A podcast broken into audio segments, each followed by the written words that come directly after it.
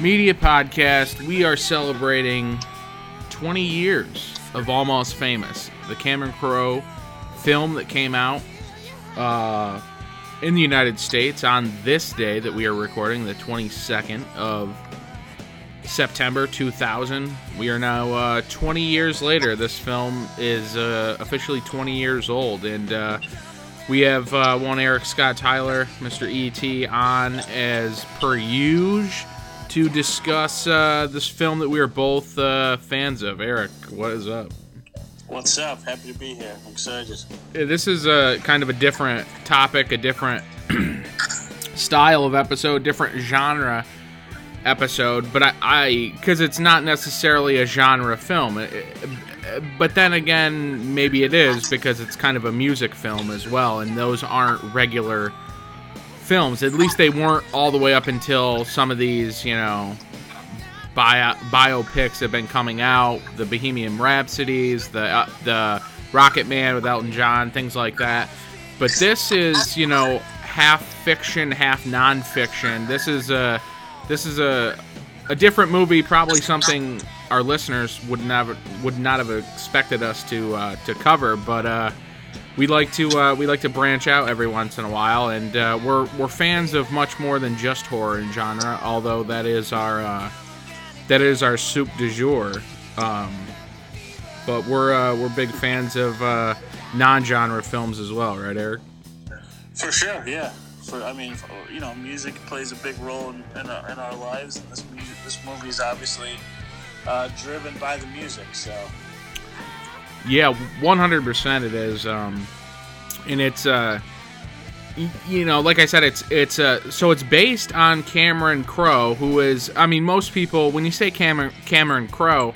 And, and I would be uh, remiss if we didn't talk about this as well. They just uh, there was a uh, celebrity, uh, you know, Zoom uh, reading of the Fast Times at Ridgemont High uh, script uh, with Sean Penn uh, and Brad Pitt and Shia LaBeouf and, and a bunch of a bunch of other people, and that is like probably I mean that's the go-to Cameron Crowe film, right? That's what everyone when you say Cameron Crowe, that might be the first film people think about.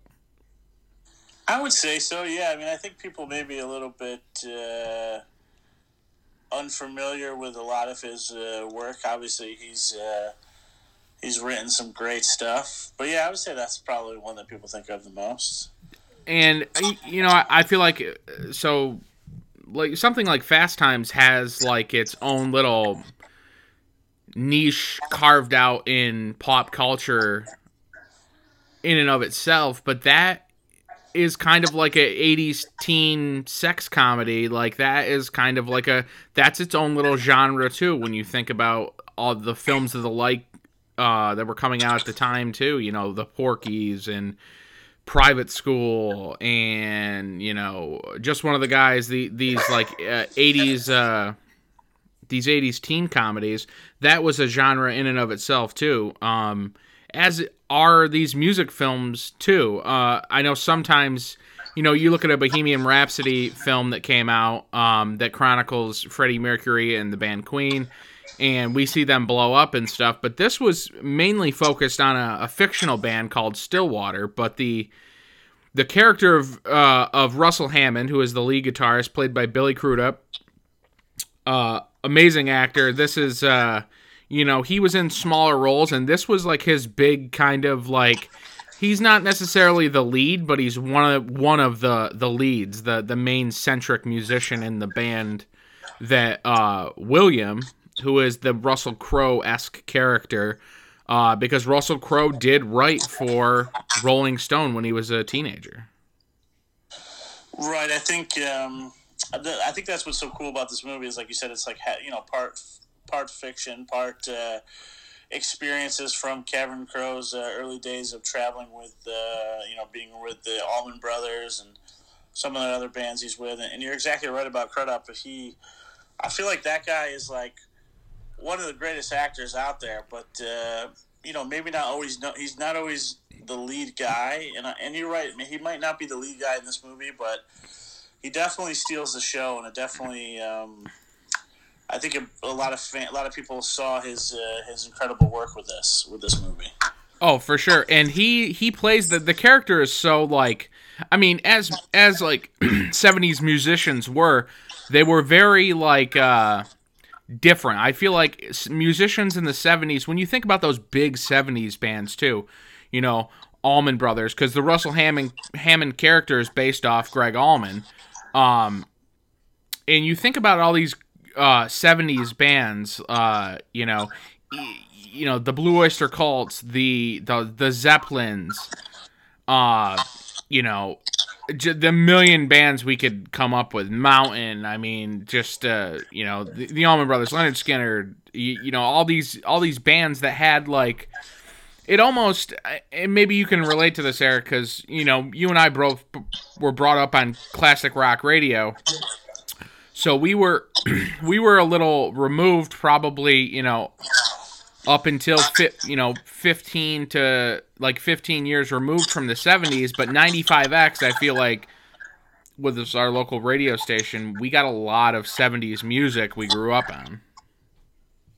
Oh for sure yeah i mean like i like you said i mean i grew up you know riding in the car with my father listening to classic rock radio so i mean all a lot of the bands depicted in this movie or, or the, the soundtrack is stuff that we heard growing up so and uh, so it, uh, what what a cast this has. It's uh, you know we got a which is this is kind of like a bigger breakout role, and I know Jason Lee started acting five years before this, his debut in Kevin Smith's Mallrats, but which we're both fans of. But this was kind of like a big.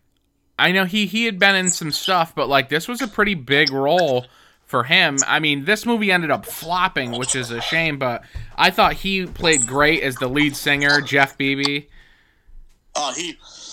I mean, he kills it. I think his um, it's almost his comedy, but also um, his depth in this movie is really good. He he killed it. I, I read. Um, you know that he really tried to. He didn't want to seem like a knockoff his character in this movie, and he wanted to really seem authentic. And he, I, I mean, I, I got to say, him and the whole band. I mean, I know that they they took it like they were an actual band. I know they practiced like they were an yeah. actual band, and and but yeah, he really kills it. Uh, portraying that uh, lead singer, um, that mystique, as he would say. Yeah.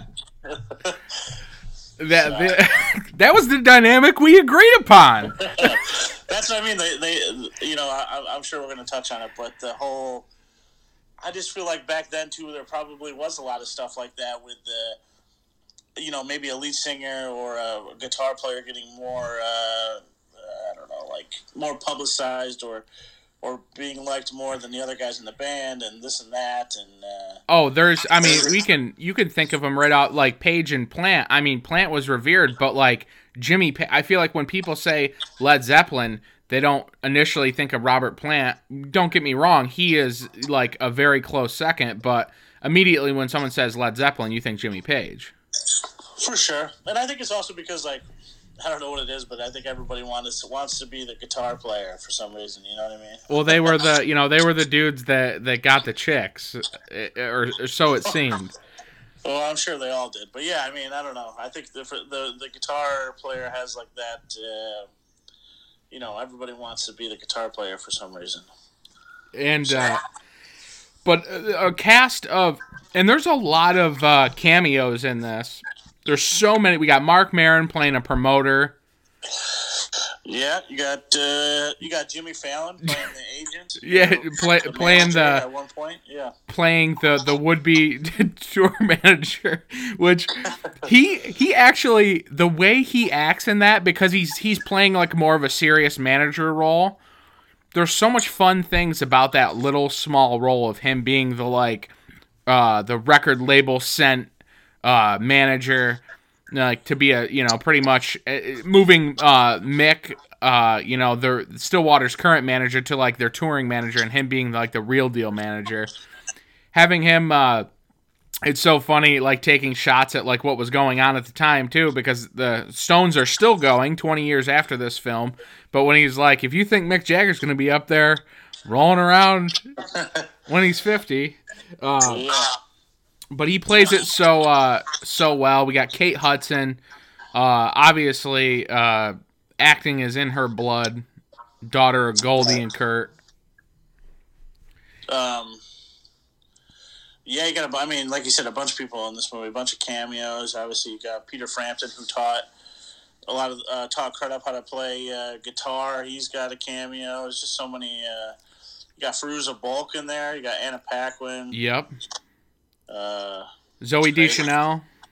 yeah, Zooey D playing his sister, and I and I, I'd be remiss not to bring up my girl Frances McDormand who plays uh, William's mother, Yeah. who uh, is just literally one of the greatest actresses ever, and she. Uh, Your charm doesn't work on me. I'm onto you. Yeah, she has uh, her character is uh, as uh, the concerned mother throughout the movie is great. Uh, how she uh, just warps people's minds and uh, Yeah. kind of tears them down a notch. There, there's there's these little tiny cameos, and you and I talked about the character of Red Dog being portrayed by uh, Zack Ward from yes, from Christmas Story. from Christmas Scut Farkus fame of uh, Christmas Story. Uh, yeah, you know what? I, the funny thing is, I've seen that movie like a thousand times, literally, and and it never occurred to me that that was him until literally somewhat recently when I was watching and I happened to catch his name in the credits, and I was like, no fucking way. And I looked it up, and I'm like, oh my god! Like, I literally saw that because you, you don't really see him too much. He's got that one, you know, little scene where he's like, hey brother, and he hugs somebody. Hey, brother. like, Yeah. uh, you know, it's just it's crazy. It's Um, funny. there was actually rewatching it recently in celebration of this. I I found a cameo that I'd never seen before. What do you got? and it was uh is a a comedian who was uh big in the the late 90s early 2000s who has uh, since died uh Mitch Hedberg uh is sitting at the table with Humble Pie uh with Oh, the yeah, road yeah, manager yeah, for hum, I'm from not Humble Pie. familiar With Hedberg, but I did see that he was uh, he was in the film. Yeah. Yeah, he was uh he unfortunately OD'd in 2005 I think it was and uh and passed away. But yeah, there's just so many uh there, there's there's so so many uh cameos and there's so there's I mean a loaded cast and it's kind of it kind of begs the question why this movie kind of flopped, but uh the character of, you know, uh, William is, you know, obviously as we said, a portrayal of like Cameron Crowe and his experiences with with several different bands kind of melded into like a kind of a, a non-fiction fiction story. Right. But it's uh and we talk about the uh Stillwater, the fictional band. Tell me that is Fever Dog not a, a hit you could imagine on the radio in the 70s? Oh, for sure. That's what I, that's what I love about it is, is is the music that they used for the fictional Stillwater is great. They took a lot of time. It sounds like to make those songs, and uh, I think you know if they were a real band, they would have been popular in that day for sure. And uh, so we get you know, like obviously you know uh, you know we he's he's a younger cat. Williams a younger cat. It gets revealed to him that his mother who is just like doesn't believe on celebrating you know christmas on the actual 25th of december. She cel- celebrates it in september. She she put him in like you know kindergarten and skipped him a grade so he's like two years younger than everybody. He doesn't have pubes. He's seen everybody else shaving their facial hair Right. and uh, what I thought was funny is there was a celebration of Creem magazine because Creem magazine is coming back, but we get introduced to another another great actor in this film, Philip Seymour Hoffman, portraying the the the real life character uh, of Lester Bangs. Yeah, he's another one who you know uh, it's crazy because he doesn't have the biggest role in the film, but he, he leaves a, such It's- a huge mark. Obviously, because we know that Philip Seymour Hoffman is a phenomenal actor, and a lot of his, a lot of the shit he says is in this in the movie is so good. And uh, I actually read that he only he only was on the on the set for like four days. He only Yeah. filmed for like four days for this movie because uh, I think of scheduling issues. But that just speaks. I think it speaks volumes about him and like the character itself. Obviously, of Lester Bangs, I'm sure was, you know, if he's anything like what uh, Hoffman portrays him, man, seems like a little bit of a wild man. So Yeah, a- after listening to a couple um, Rolling Stone and Creem like magazine like diatribes on podcasts of, of recent, that the real Lester Bangs ended up dying of a of a drug overdose. He he wrote for Creem for years and was like pretty much like like what was a critic of like a huge critic of like the Doors and stuff, and wrote them off as kind of you know as even you know the character even says of Lester Bangs in the film, the Doors they're buffoons.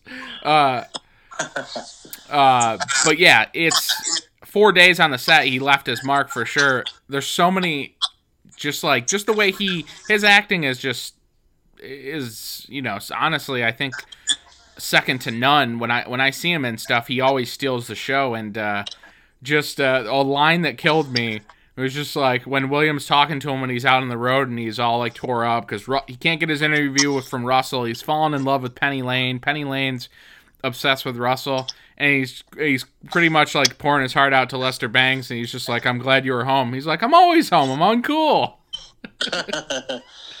yeah, no, I, I, it's really cool, and and you can tell that um, his character like uh, really cares about Williams' character, and I think he he definitely tries to help him, but he also tries to like set him straight as well. And uh, I think it's so. Uh, I mean, Lester Bangs ended up, you know, going to Rolling Stone. He ended up overdosing, unfortunately, uh, in uh, in a hotel room. But uh, I I do love, and, and this is like a, a big thing with like scene music scenes and like eras of music. Like it's so funny when Lester is talking to William, and he's just like, "You're around for the last gas, the death rattle." Uh, when you hear things like that, it's so funny because I'm sure we have like been, you know, even going to like say something is even foreign to this as you know the Syracuse hardcore and and metal scene and things like that, and the, how big the, it was in the '90s. And I remember going in the early to mid 2000s and having like he, you know hearing people or even people saying to me like, "Oh man, it used to be great back then," and even myself, uh, you know, being in a band during that, you know, pretty much and the tail end of that into like the 2010s and then you know me having to like tell 18 year old kids be like oh yeah you don't know like man you should have been around at this show in 2003 man. This was this that was when the shit was good man like yeah i mean i don't know. I guess that comes with the territory of any musical scene or any any sort of uh, community of maybe the arts but uh, it's crazy to me to think of just being you know born in 85 uh, with the amount of music that's come out since then but this movie was supposed to be 73 Yep. right? So to think that it's the death rattle of rock and roll in 1973 is just you know it's kind of funny to think about but uh, he was so wrong. Motorhead didn't even put out fucking bomber yet. Well i mean i guess for maybe people back then it's maybe there's a little truth to it but i don't know. It's just uh, you know it's kind of crazy so yeah so we get um we get all kinds of like goodness of like the era in there. So it's like you know 73 was an interesting time too because it was like you know vietnam was still going to be happening for another two years. It was like kind of like the death of the flower power thing. Like once like once hendrix died and like i feel like once like the 27 club pretty much like clipped themselves off uh in that early 70 like 73 and stuff like you started getting you know black sabbath was on on top of the world as was zeppelin probably the two biggest like rock bands at the time but it, it was just such a, a turning i think it was a turning point from like 73 through the 70s was like that classic quintessential true blue uh 70s rock because you know Kiss is on the verge of forming and, and coming out uh you know Rush at the same time like is right there going to be forming soon. So all these bands it's right before like that big explosion of like legacy bands that are either broken up dead or are on their last legs. Now now. Right. And uh, I'm always interested to see what like a movie in the you know the late 70s or even like 1980 were like you know as we're going into the 80s what people's uh, you know what what it would be looked at or or you know what someone who was around that time would would view like the beginning the turning of a, another thing going into the 80s with new wave and and all that stuff uh so it's definitely it gives you you know context. It gives you things to think about with 70s rock and roll and 60s rock and roll, obviously as well. But uh, the dynamic with the the Stillwater band in this movie is so funny. We got the quiet drummer, we got kind of like the super laid back like bass player, and then we have the two like egotistical singer and guitarist. Yeah, like I said, I think they cast it really well, and those guys all portray it really well. I'm not too familiar with obviously the guy who's who played the drummer or the bassist, but you you're right. They kind of uh, they all have their like little niche in the band.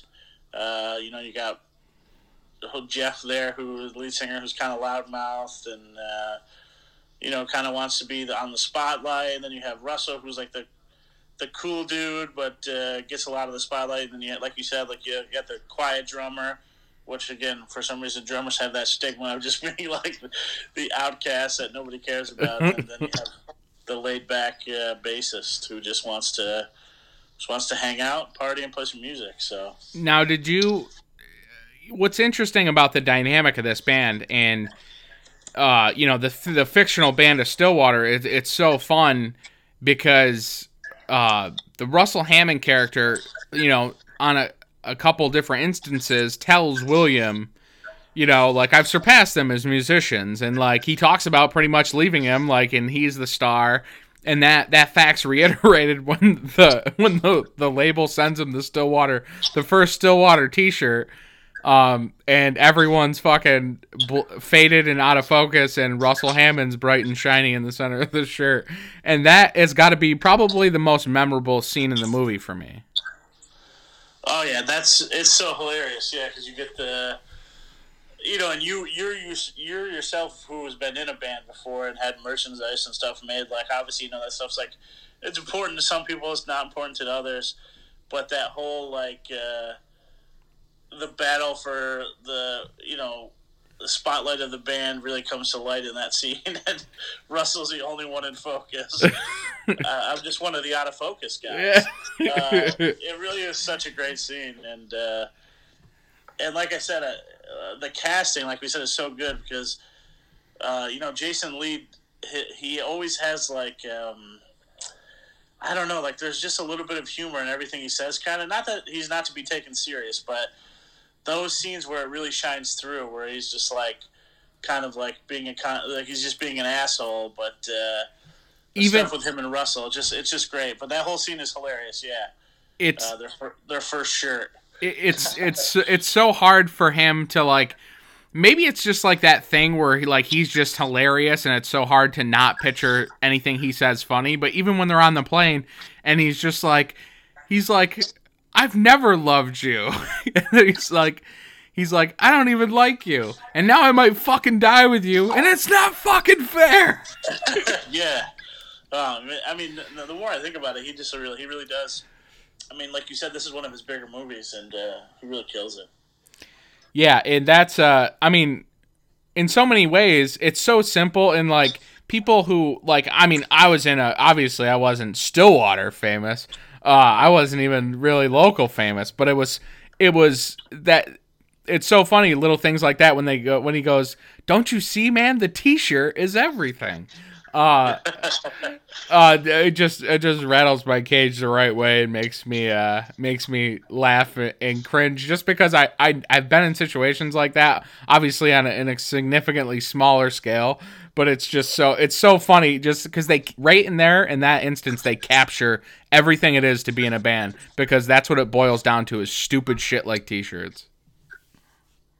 Well yeah you know a band is like a family and when you're in a family or even like a really close relationship you sometimes you argue about dumb shit like that so absolutely so uh, in a band that stuff gets illuminated just as much as well so but uh uh, the role of Penny Lane, this kind of, you know, I would. It's so hard to to tell if this movie could be made now, um, because of the focus on what the groupies were. But this movie wasn't just like a groupie movie. It kind of showed like how dedicated these girls who were, you know, the quote unquote groupies, how dedicated to the artists and the music they were that they would uproot their lives and go on tour with them. Yeah, I mean, it does spotlight. Obviously, the movie is not centered around it, but you, like you said, it does spotlight um, that kind of uh, culture of the groupie and probably the beginning of. Well, I mean, I'm sure there's groupies to this day, but uh, just different words for it, I guess. But yeah, it does kind of spotlight, and I think they kind of, in my opinion, it borderlines on what they actually are. Like, yeah, like they're fans of the music, and Penny Lane says that, but they're also. Uh, you know, like uh, like hooking up with these guys and whatever. So I don't know. It's an interesting. There was a lot of debauchery, I'm sure, back in that day, and I'm sure as there is now. But uh, that whole culture of uh, the whole uh, groupie thing is quite interesting, and I think they they try to shed a positive light on it. I guess, but. It, I mean, especially 20 years ago, I'm surprised that they didn't go like more of a, an American Pie uh, you know, I don't know. I mean, you st- talk like Led Zeppelin in the Hyatt House too, the sh- the infamous shark story. If anybody's un- unfamiliar unfamiliar with it, you can look that up. Yeah, you can Google it. Um, we're not going to say it. No, we're not going to divulge that. You got to actually do the work. We can't. We can't give you all the treats. Uh, but yeah, and it's uh, you know the '70s were a big time for that, and I think in the '80s when like things like like hair metal and like all these arena rock bands and stuff that like was everything turned up to like the 10th degree everything was turned up in the 80s i feel like the fashion the neon colors like all this stuff everything because in the 70s i feel like everyone was wearing like brown and yellow and like navy and like all these like drab colors. And then in the 80s everything was turned up.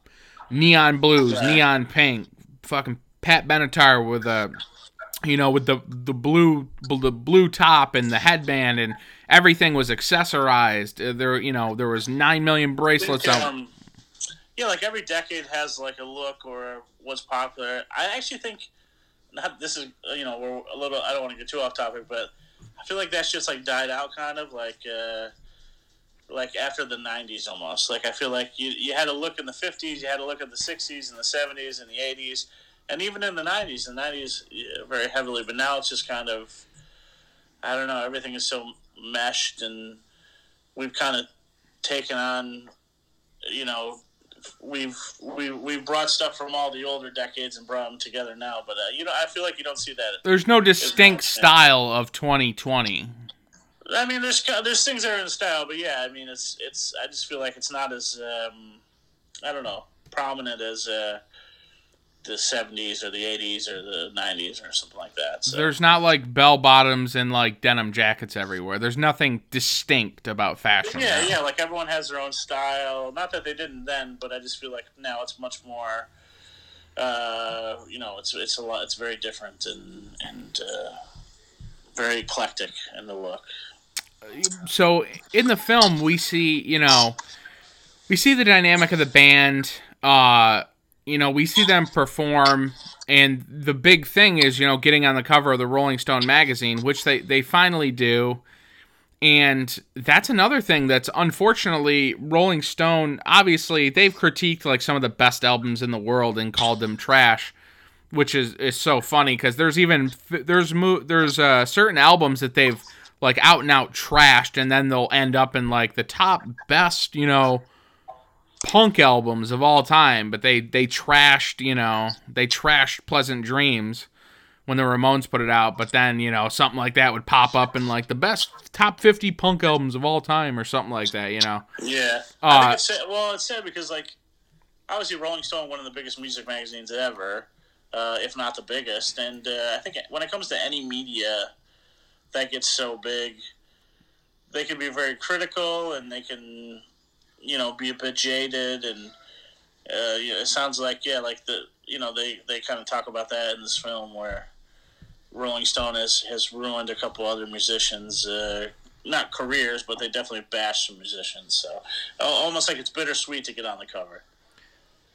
And you could tell Rolling Stone magazine. That that that is another like infamous uh, part in the movie as well. Um, when Russell Hammond's tripping balls on um, acid, and you know he's going to hang out with some real Topeka Pika Topeka people, man. Just real Topeka Pika, man. And then, Yeah, I read that that like, well, a long time ago I had read that that was about um, Robert Plant, something that Robert Plant did. Then I looked it up again, and apparently he wasn't on a roof or, or high. Well, I'm sure maybe he was high, but uh, apparently apparently he did say something along those lines. Uh, I dig music. that he was a golden god. So I dig music. Yeah. I don't know. if I if I wasn't straight edge, that would probably be chiseled on my tombstone. I dig music. I'm on drugs. That yeah. I mean, Russell's his character goes through such roller coasters in the film. But what? How? How amazing! I mean, we we said it at the top of the show, but how great is Billy Crudup in this? He just nails this character of a lead guitarist in a '70s rock band so well.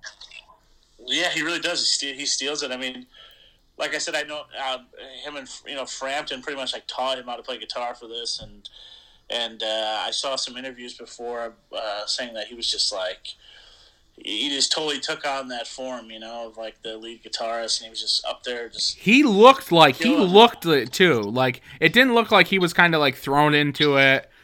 Like with the mustache and everything, he just looked like a 70. He looked like he was touring with the Allman Brothers. for sure, for sure. Yeah, I mean, like, like you said, the whole band, uh, the whole band really kills it as they're so believable. But yeah, he, uh, if you were to see a picture of him in that movie holding a guitar, and they were like, oh yeah, this guy, he uh, was in this band in '73, you'd probably be like, oh yeah, you Yeah. just believe it if you didn't know. Yeah, abs- absolutely. Now, why this film, you know, bombed is just beyond me. Yeah, you know what? Sometimes I think it's just like timing or anything. I mean, I personally think it's it's an amazing film, and it's it's kind of timeless because it depicts. Well, a obviously it depicts a certain era of the past, but uh, I don't I don't know. I can't really speak to it why it it maybe didn't uh, why it didn't do so well. Yeah, it's it, it was probably a timing thing. You got to think like September 2000, I- I don't know, like who was the biggest band in the world at the time? It was probably Blink-182. Yeah, dude, I don't even, I don't even know to be honest with you. Yeah. Probably, yeah. Well, yeah. I mean, you figure two thousand, you had like a mixture of, every, yeah, like there's so much like a Limp a melt Bizkit of- and Blink One Eighty Two, so- and yeah, and that like that like seventies rock stuff was kind of like I don't know, it just seemed passe for the most part because there was like the rap metal thing happening, like pop punk thing with like you know you got to think like all like like pop punk bands were like big at the time, like you know it's like skater punk, Yeah, I whatever you want to I call just it. think that yeah, like I, I don't think it was. um like I mean, just thinking back on that time for me personally, yeah. I mean, I think probably it just didn't didn't appeal to the masses because of that reason. Yeah, like I, I don't think it was on people's radar. You know what I mean? Yeah, it, it- I mean it's it's a shame because I- feel like you know it, it should have done well, but there it 100% has a following now for sure. Oh, for sure. Yeah, I mean, I think I'd say the movie seems like it's pretty revered to me. I mean, at this point, I mean, I know it. I know at this point it like made all its money back, but uh, I don't know. I mean, Cameron Crowe, in my eyes, seems like he's depicted as a pretty, um, you know, pretty likable guy. Pretty. I mean, people seem to respect his work. So. I think I could be wrong, but I think he's still married to Nancy Wilson from Heart. I don't know. I know that she like. Or wait, was it Nancy or was it Anne? I think no, it was Nancy. It was Nancy. Nancy, yeah, sure. because she appears But- on the soundtrack as well. Yeah, I know that they all like got together on the music. I don't know. He might still be. I'm not really sure. It's uh, but yeah, it's just uh, it, and it is a time capsule too. It's so like because that time period it came out in 2000 was kind of like, I mean, it goes back to the fashion thing, like the 2000, like after the 90s, after like a couple different fashion changes in the 90s. Because if you look at fashion from like 91, 92, when like Soundgarden and Nirvana and Alice in Chains were big, and then you look at the style in 98 and 99, you wouldn't think it was from the same decade. Right, for sure. It changed. I mean, it changed so drastically. and uh, and the 2000s just seemed the 90s just seemed lost, like a lost era. Anyway, they were trying to like figure out like it was. You can call it 90s, just call it post 80s. So even in 2002, it was even more confusing because like technology's taken off. It's, we're at the crux of like downloading is good. That whole thing's gonna is kicking off. Uh, you know, granted, music was still a staple because people were still buying music, but uh, it's just such a. It came out in such a weird time. Uh, but I what, think uh, what year did American Pie come out? 99. So that's just what I think of, of uh, when I think of the year 2000 and like style. Yeah, I yeah, for sure. in that movie, whatever Like- people were wearing, Like a baby blue button up like shirt with like some cargo like, pants. Uh, well, you know, uh, everyone's there wasn't uh, super tight pants at that time. Everyone's pants were a little bit baggy, uh, not like JNCO baggy, but uh, yeah, t-shirts, button-up shirts, Yeah, they were like they were bullhead baggy. bullhead. throw throw your Union Bay sweater on and uh, and your necklace there, whatever type of your ball chain necklace maybe. Oh yeah. Your your fucking your Jen bill. says, Jen says puka shells, maybe. Puka shells. Oh yeah, there's definitely like yeah. Why did everyone dress like they were fucking an extra in the movie Brink? That's no. Uh, yeah. Uh, what was there was a there was a weird like little uh accessory thing with like the yeah like the the puka shells or like yeah the bead the beads. I definitely had a ball chain necklace. oh yeah, the ball chain. well, uh, I never had I never had puka shell, but definitely the ball chain. yeah, it's just uh, you know what are what's like your favorite scene in the film? You think? Ooh, that's a good question. Um well, let's see. I love when they ram the gate on the bus with uh, Marc Maron. Oh, yeah. that's a great scene when they're when they're leaving the show after Russell gets electrocuted and uh, Marc Maron gets on, tell them they got to finish their set. He's flipping out, and then they bust down the gate to get the get the hell out of there. That's You- probably one of my favorite scenes. You Uh, want to buy a gate? uh, what else? What else? What else? Um, Have you seen the the director's cut uh, where they're in the studio for an interview? Where they're in the radio station for an interview, and, and Kyle Gass is the interviewer. I see that the untitled cut or whatever it's called. Yeah, I saw Yeah. that once before. Yeah, That like scene kills me. Um, there's like a half hour of extra footage, right? Yep. Oh yeah. And now I think it's uh, and a lot of it's just like small stuff too. Like it, there's like a little there's extended scenes with the Phil with uh, Lester Bangs, Philip Seymour Hoffman Yeah. scenes. Um, so I mean, my fa- uh, the T-shirt scene is like one of my favorites. Yeah, that's a good one.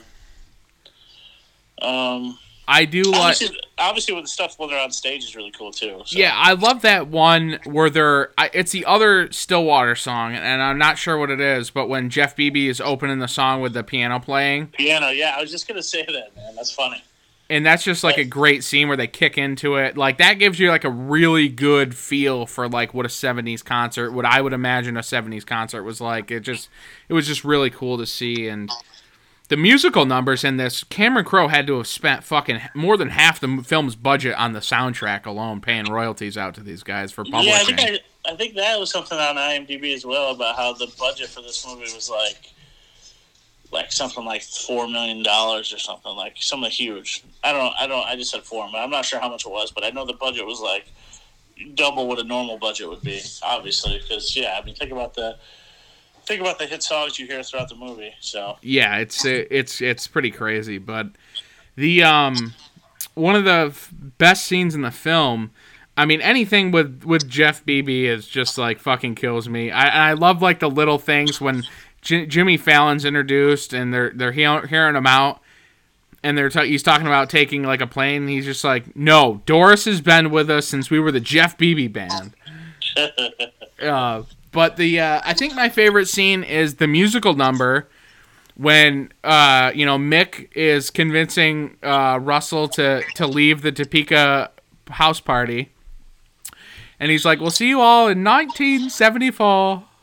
Yeah. Um, and then you get on, and that is just you know, there was everyone's pissed off. It was after the it was after the T-shirt debacle, and Russell's pissed off. Uh, Russell's, but uh, also, Russell's embarrassed because he was a drunken buffoon the night before, which and I know what that's like. And that was just like the the you know Elton John's Tiny Dancer comes on and like everyone just starts singing and and just like that it was forgotten and they were you know they were Stillwater again. Exactly. Music heals all wounds. And it was just uh it's just like uh, like that whole scene is just to me that's like brilliant filmmaking. Oh, for sure. I think I, I would say that most people would say that that's the most iconic scene of that whole film for sure. Oh, absolutely. Uh, driven by that, driven by that song, Elton knew what he was doing when he wrote that song. Oh yeah, total banger. Just a you know when he finished that, he's just like, "Fuck, that is just good luck." Anybody, someone trying to top anybody who that. hates on Elton John's crazy. Oh yeah, they're right off the rocket. So. Uh, but yeah, um, any uh, any closing thoughts uh, in what you think? You know, twenty years past, what the legacy of uh, Almost Famous is to you?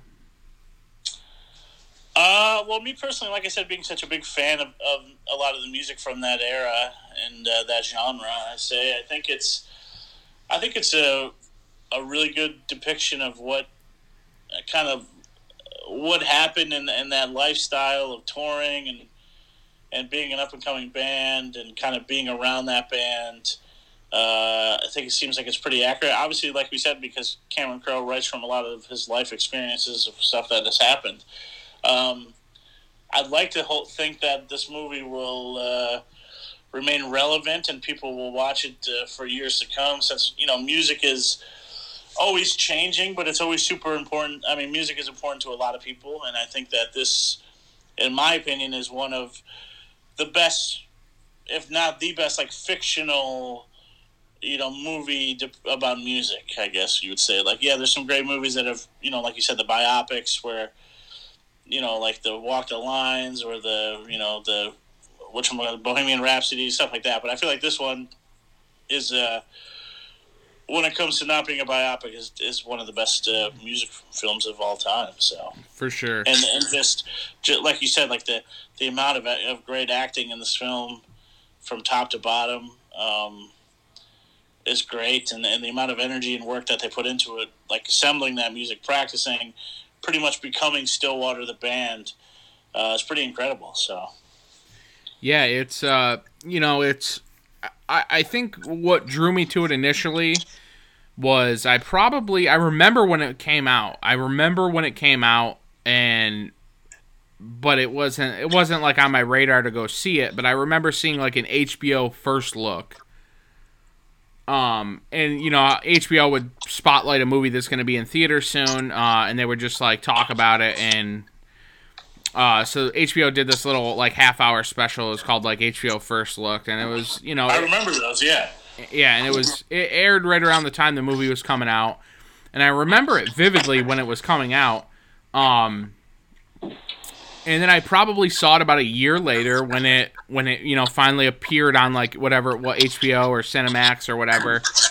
And I remember watching it with my with my old man, and he was obviously a, a product of the '70s, so he loved it, and I grew up loving all the music that I heard in this fi- in this film. I grew up; I had already heard all the songs, so it was it was super familiar to me just to hear all the music and and I, I think to, to see how much my dad would like tell me like oh yeah I remember this you know, that time this and that time because he was 13 when the thing came out so that was when he was really discovering music and, and discovering his musical taste and things like that you know your early teen years when you you decide what you like uh, you know as far as your your musical selections. And uh, so I think that was like cool to like really talk to somebody that while I was watching the film and, and as we watched it, uh, you know, as time went on because we both enjoyed the film and just hearing like him talk about the '70s and stuff like that, it kind of he gave me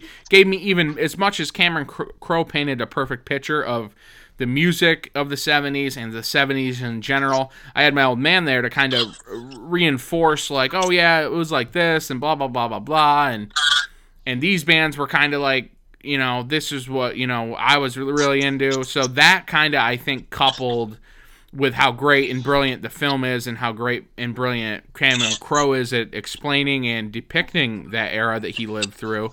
I had the reinforcement from someone, uh, that being my old man, who was, uh, you know, a product of the time as well. So it's got a special place. It's it, like you said, it's one of the best music films, uh, you know, biopics, biopics, uh, uh, that uh, that there there is out there. Uh, that's uh, you know not a biopic technically. It's you know it's like a it's you know fiction nonfiction but real because the stories are based in reality they're just kind of reenacted somewhat by fictional people and there's some you know there's some uh, realism in it and it's it's just a unique film and and it's uh and it's only going to grow i think in uh, in lore and the love and the the cultism that follows it for sure. I mean, well said. You you would think that William Miller was actually uh, a real dude. Oh, absolutely. And uh, yeah, that's uh, that's our that's our word. That's our final word on uh, Almost Famous, a great film. If you have not seen it, we both implore we both implore that you check it out and uh, watch it and enjoy it for for multiple reasons. Oh, for sure. If you're a fan of music in general at all, I mean, you, definitely got to see it if you've never seen it before. Yeah, and even if don't be deterred if you uh, if you're not even a fan of the '70s, because I feel like it'll give you a good perspective on it or anything like that. Because I feel like some people are like, eh, it takes place in the '70s. I don't want anything to do with it. Blah blah blah. Check it out. Put your bias aside and check it out because it's worth every second you spend on it. For sure. All right, you can catch us on Instagram at Heart Guide Media, Twitter at Heart Guide Media. You can find us on Spotify, iTunes, Google Podcasts, this, that, and the other. We are host cited by Anchor. You can check us out and listen to episodes right through Anchor as well. Uh, Eric and I will be back later this week, as this will be posting uh, tonight uh, on the 22nd, which is the 20th anniversary of the film. But you can check Eric and I later this week talking about the bastardization of horror. Eric and I are going to talk and vent a little about why horror is still a redheaded stepchild of uh, movies of yeah, of filmland. It's a the redheaded stepchild of filmland for sure. Still. And also, a uh, little sneak peek. Next week, we are doing Buffy the Vampire Slayer, the movie. I did we already do that or did we just talk? I think we just talked about. You know what? I think we already did Buffy. Did we do the movie? Uh, I think when I think when Luke Perry died. What did we do? We just did Buffy though. I don't know. I don't know if we did. Let me. You would. If, if we did. I feel like we talked about it, but maybe we didn't dive in. Hold on, I'm I'm looking real quick in the archives because this is interesting to let's see. I'm not even seeing it on here. So maybe we didn't, but I could have swore we did. I could have. Well, if you listen to us do it, let us know. yeah, you might hear it, but you might not. Maybe it was one of the episodes that got lost because I don't see it. Maybe we'll cover it. No, we did. Yeah, we did. We covered. We did. We did it. Well, we'll be coming next week with a different topic then, folks. Yeah. I just remember talking about Luke Perry. I guess I don't remember covering the the whole film, but if I if I also have a second, I do want to say that uh, there's another movie uh, with Billy Crudup or Crudup. I always I always forget how to pronounce his name, but amazing actor. But that's musically driven and it's called Rudderless. I highly implore anyone to check that out as well. Directed by William H Macy, who's a great actor and plays the biggest uh, scumbag ever on Shameless, but we love him uh, as the father for Frank. But uh, yeah, Rudderless with Billy Crudup, who uh, it's a musically driven movie as well, where he does play music in that movie as well. So you have your homework, people. Go check out Almost Famous and Rudderless, both featuring Billy Crudup, amazing actor, Cameron Crowe, touche on this amazing film. 20 years old, almost famous. Check it sure. out. Right on.